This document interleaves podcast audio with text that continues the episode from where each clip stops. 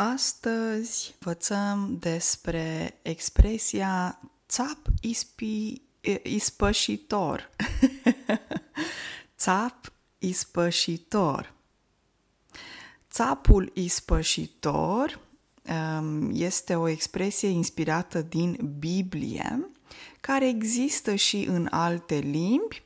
Uh, știu să vă spun că în norvegiană îi se spune Sinnebuk, um, în engleză um, scapegoat în engleză, ok? Um, ce înseamnă țap? Un țap este masculul um, dintre caprine. Caprine este o subdiviziune uh, uh, și din familia caprinelor fac parte masculul țap, femelă capră și pui ied. Ok? Și ispășitor vine de la verbul a ispăși. De multe ori se folosește și în Biblie uh, ispășitor, ispășitoare. Acestea sunt adjective. Dar verbul se numește a ispăși. Uh, verbul a ispăși înseamnă a se, a se căi, a se pocăi. Ce înseamnă asta? E, de exemplu, în religie, când te pocăiești sau când te căiești, înseamnă că îți cer scuze pentru păcate. Un păcat, două păcate reprezintă lucruri urâte, lucruri rele pe care le-ai făcut și există diferite obiceiuri în diferite religii. Um, de exemplu, știu să vă spun din catolicism că atunci când îți speli păcatele, uh, te, um, uh, te căiești sau te spovedești la un preot catolic, de exemplu. Aia se numește a spovedi, ok? Și spovediala, a spovedi vine de la um, inspirația asta legată de a-ți cere iertare pentru păcate. Dar revenind la verbul acesta, a spăși. Spășesc, a se pocăi, a se căi. Ok, țapul ispășitor. V-am spus și în uh, două limbi cum se numește această expresie.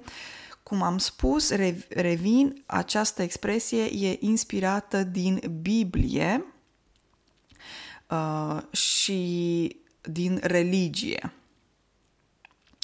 Um, mai exact, se face referire la sărbătoarea care se numește Ziua Ispășirii.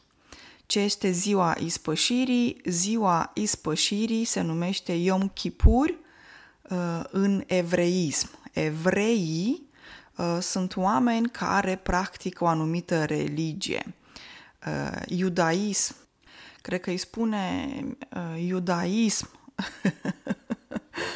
uh, uh, iudaism um, și persoanele care practică această se, care practică uh, iudaismul, a, se numesc evrei în limba română, un evreu.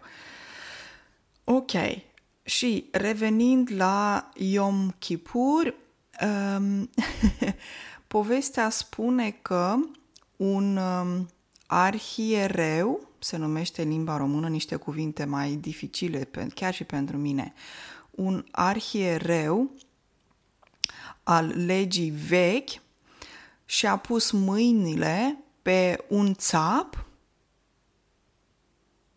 și în felul acesta, arhiereul a mărturisit toate păcatele poporului și a trimis acest țap în pustietate, în deșert, în pustietate, în, da, ca să moară în pustietate. Și de acolo vine această expresie uh, țap ispășitor, care există și pardon, în alte limbi.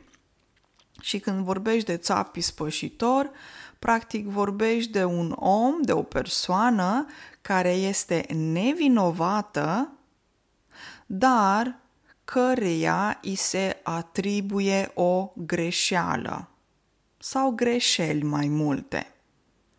Deci o persoană nevinovată care este trasă la răspundere pentru o greșeală a altuia sau greșeala altora sau greșelile altora, dacă vorbim de plural. Um, atrage la răspundere înseamnă care este responsabil. Ok? Și o să vă dau câteva exemple. Um, dacă tot vorbim de Biblie, pot să vă dau exemplul lui Isus, de exemplu, Isus din um, Biblie. Poți să spui, de exemplu, că Isus, săracul, a căzut țapul ispășitor și a, um, a luat asupra lui toate păcatele poporului. Ok? Putem să mai spunem țapi spășitor, de exemplu, în foarte multe situații. Să dau un exemplu cu o familie și copii mici, de exemplu. Um, jucăriile uh, copiilor au fost distruse și ca țapul ispășitor a căzut băiatul familiei pentru că jucăriile erau ale băiatului.